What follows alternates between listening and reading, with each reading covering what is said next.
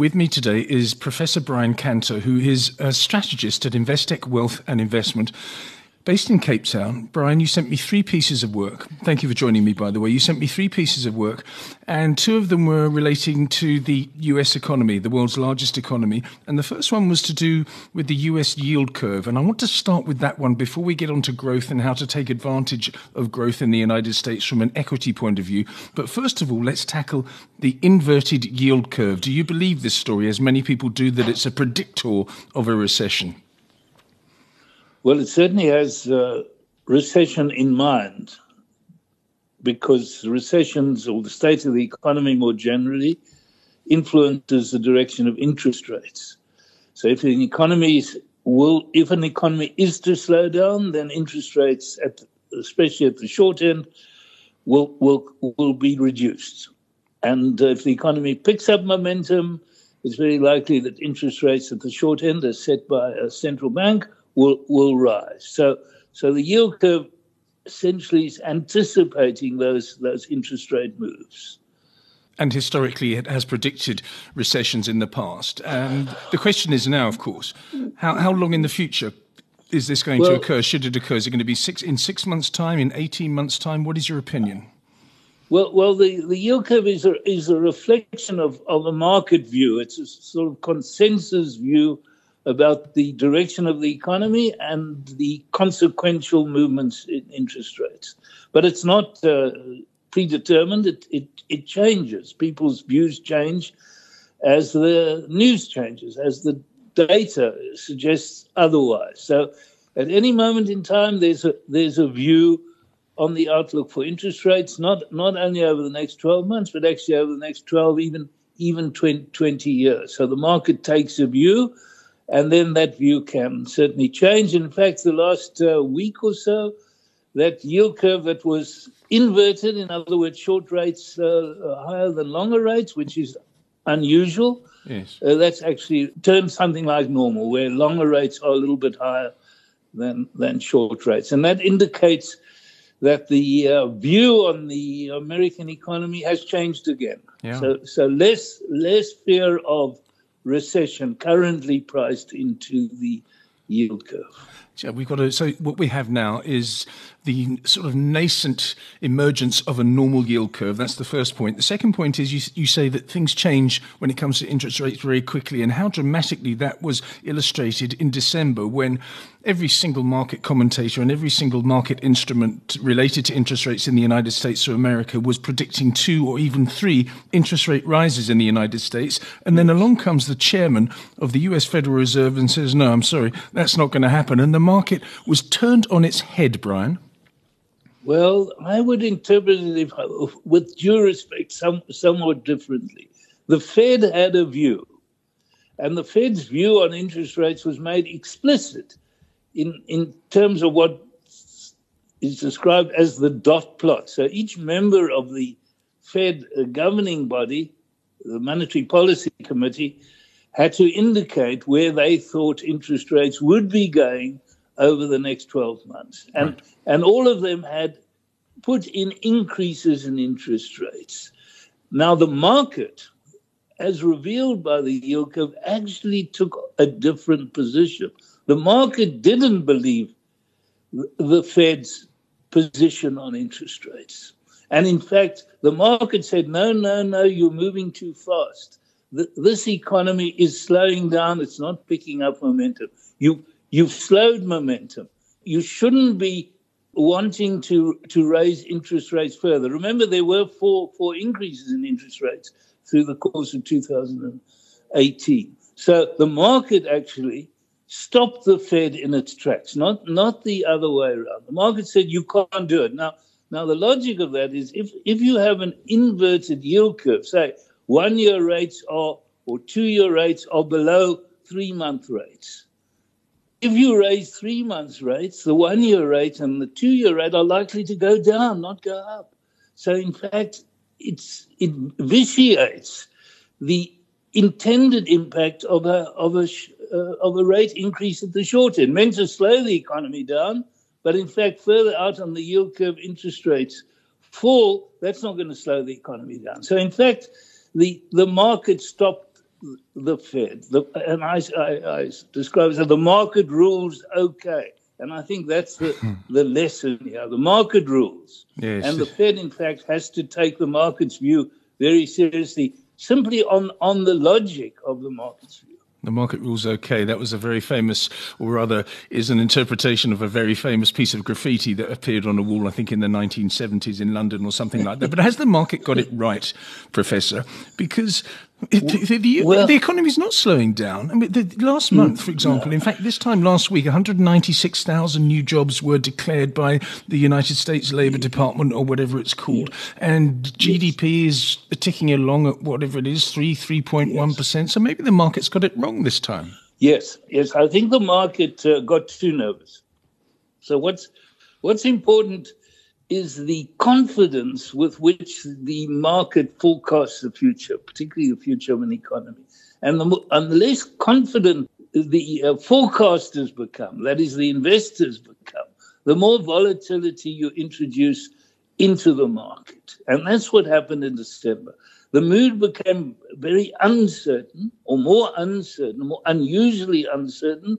And so uh, volatility increase. In other words, daily moves in the in the stock market were were wider than than usual, and and the VIX, the fear index, jumped up. And and when that happens, uh, the prices of shares fall almost auto- automatically. More risk, lower prices to give you higher expected returns. So so the market, I think, was t- was too nervous, and you you would have been well advised as an investor to have ignored that. Right. And now the market, I think, is recognizing that in, in fact it got it wrong and that we may well be at another sort of inflection point where the economy stops slowing down, which it was slowing. It was slowing, definitely, and now maybe picking up momentum again. And that's that's very reassuring to investors. So, so I, there is evidence from China, from the US, uh, from emerging markets, not, not from Europe yet, that in fact we may have bottomed out again. So we're, we're turning rather than deteriorating, turning up rather than, rather than down in, in terms of economic activity globally. And that's, that's good news. It is good news. And that brings us beautifully onto the next piece that you kindly sent me, the headline of which is The Market and the Economy Not an Obvious Relationship.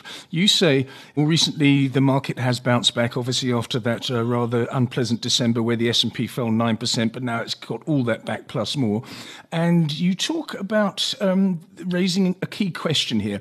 Could you make a fortune, you say, buying or selling shares accurately forecasting US GDP growth rates over the next few years? The answer you go on to say is a highly qualified and only possibly yes. Yes, you say. Yes. Well, if you could forecast the economy better than everybody else, you as an individual had some kind of divine uh, powers, divining powers to forecast the economy and the economy surprised every everybody else. And you knew that the surprise was coming, but nobody else did it. Then you could do very well. Whether the surprises were uh, surprisingly very fast growth or surprisingly very slow growth, you could you could make a fortune betting against the market, which had a had a different view, but only in those circumstances, and those are very very demanding circumstances. So you've got to, in fact, forecast surprises, big surprises. If you could do that, uh, you would you would do very well in the stock market. But I, I, I explain that that's very difficult to to hope to do because there are a lot of people out there looking at the same data, using similar forecasting methods, all trying to, in fact, anticipate where the economy is going, and they they don't wait for the economy to reveal itself. They act in advance. And that's the nature of, of markets.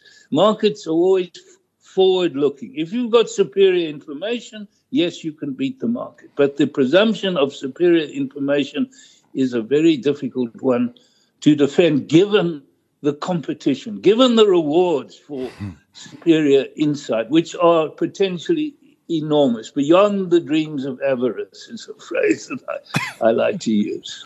Okay, what about this phrase then that you like to use as well in the piece that you again kindly sent me? The statistical relationship between quarterly growth and returns over the entire period between 1967 and 2018 is altogether a very weak one. Linear regression equations that explain returns with quarterly growth rates have very little explanatory power. That's another yes, that's... phrase that's confusing me given what you've just said. well, it doesn't. It, it, the relationship between the GDP and its growth, and remember, we're talking about real GDP, quarter to quarter, annualized. That's quite a variable number. It changes a lot. It goes from one to two, back to one and a half, up to three, and and so on. And then and then you look at returns, which are smooth. They're annual returns. Remember, when we, we look at the market, we're looking at it very much in hindsight. We're comparing the share prices today with the same share prices 12 months ago. That's, that's a long time.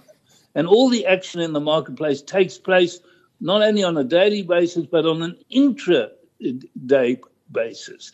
So the point I'm making is uh, being, you know, having superior knowledge of the cycle or knowing the cycle won't necessarily do it for you. That's why I came back to the, the notion about beating the market by recognizing in advance, as the market always tries to do, what's going to happen. And if there's a big surprise, you may get it, you, you, and you're on the right side of that surprise, you will do very well. But uh, I think it's it's it's not a task I would I would set an investor. Yes, maybe a hedge fund, but but uh, I think the implication of that, of that weak statistical relationship, is ignore it. Ignore the noise. Mm. Focus focus on the long term. If if I could force forecast the South African GDP growth rates, real GDP growth over the next ten years, I, I, I, I would be in a very strong position to to invest wise, wisely. So it's again, it's about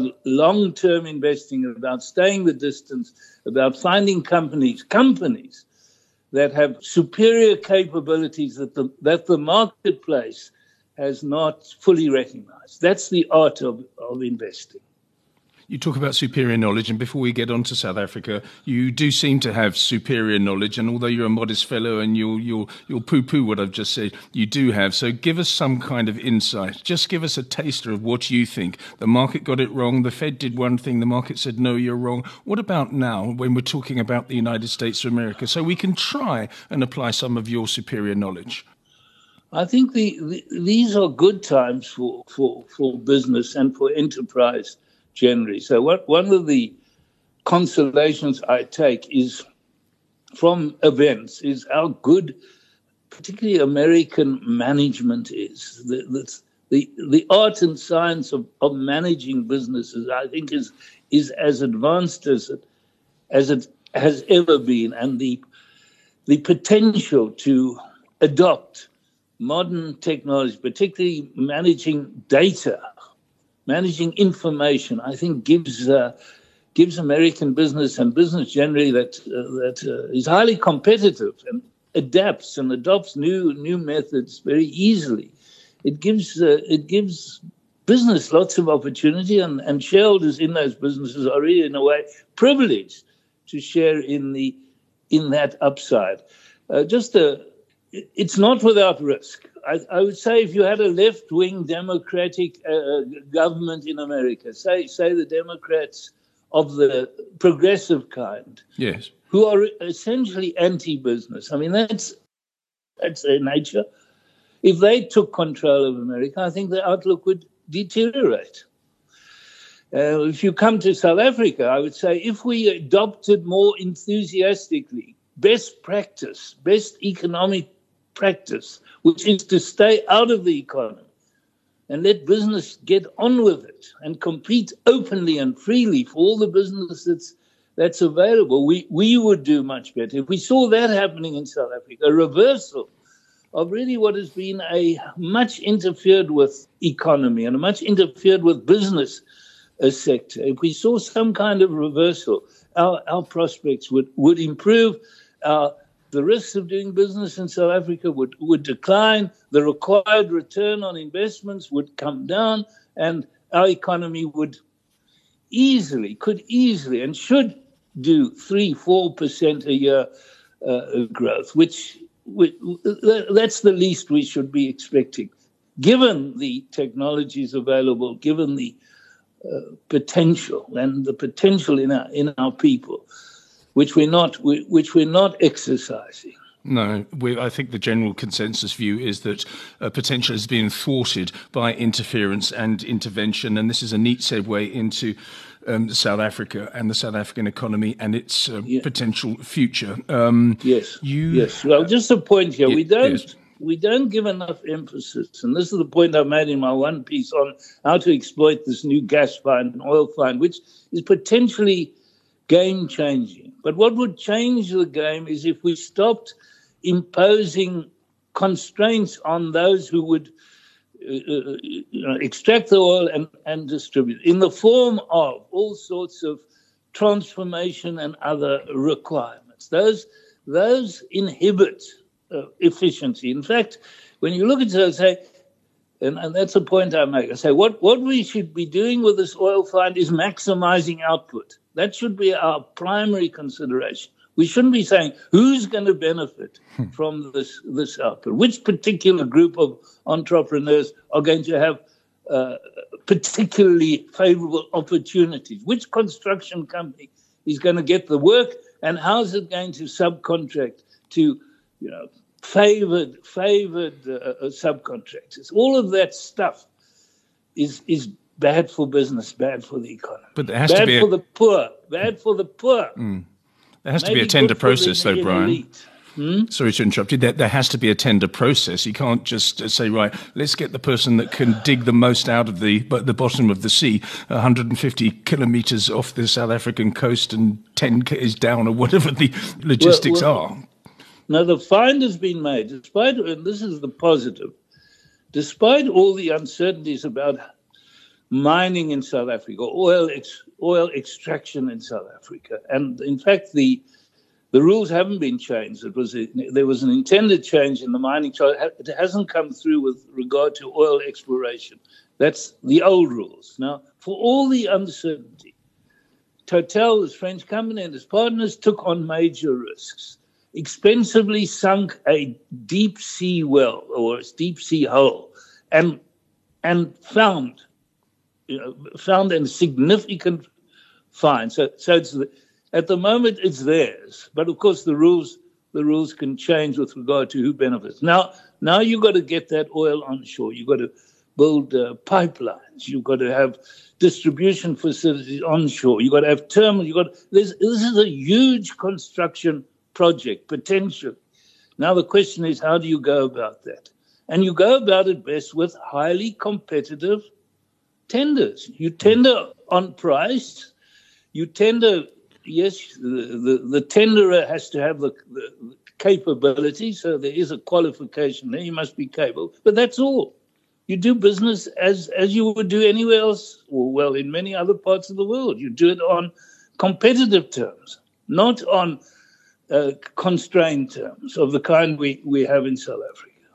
And you use the example of the Chinese money toad when you talk about this massive 1 billion barrels of wet gas potential, potentially being the size of this finding, which is Brulpadda. You say the mythical Chinese money toad, usually depicted as a bullfrog, is associated with the attraction of wealth. The wealth from South Africa's own recent gas and oil discovery, nicknamed Brulpadda, bullfrog in English, needs to be well managed. And we've spoken about it, so, but I want to broaden the discussion as we c- conclude our podcast, Brian, into applying that sort of principle to the whole of South Af- the whole of the South African economy well, and right. the whole of the South African economy's potential.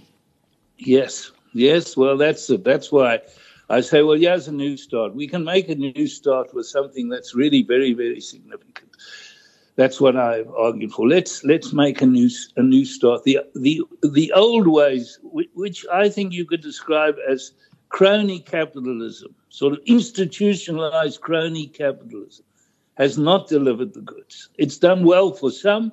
It certainly hasn't done well for the poor of South Africa, who need who need jobs and they need income. And if, if our focus was on, on the poor and their welfare, we wouldn't be doing the things we are doing to, to qualify a competitive business in the way that, we've done. I think that's severely inhibited growth and given given the wrong signals to uh, those who aspire to, to wealth. How do you get wealthy in South Africa?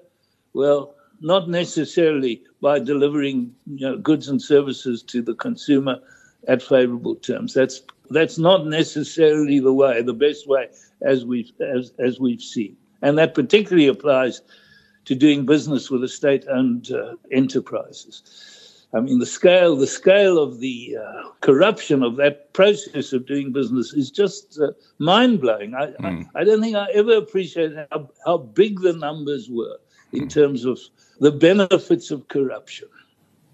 Yes, it is very scary. There will be books coming out every single two or three months for the next five years about exactly yes. what has happened. But let's not focus on the negative. You say the, the, notes that I've scribbled down as we complete this chat is you you like the idea of competitive capitalism when it comes to the tender process for something like this oil and gas discovery exploitation, but you also combine that with social redistribution of wealth. You say the extra revenue in your final paragraph could be spent for the benefit of the poor in better funded schools schools and hospitals or cash grants, maybe even lower taxes, uh, a case for growth and then redistribution rather than erratic redistribution at the expense yes. of growth. So there's two aspects yes. to this as South Africa continues to grow as an economy and a relatively new democracy. Yes, well, we need that. Yes, well, we want to grow the tax base so we can help the genuinely disadvantaged and those who are advantaged uh, compete, compete with each other. That's that's the it's democracy with rule of law, with respect for for the competitive process that uh, that capitalism offers. It, it, it, doesn't happen automatically. You need you need support from the um, broader society, support in the form of uh, fair fair legal practice or laws. Uh, contracts and, and, and all, all that stuff. You can't take it for granted. And we haven't had enough of the good stuff in, in South Africa. Not for a long time. Professor, thank you very much for your time, your insight. Fascinating stuff. That's Professor Brian Kantor, who is a strategist at Investec Wealth and Investment based in Cape Town.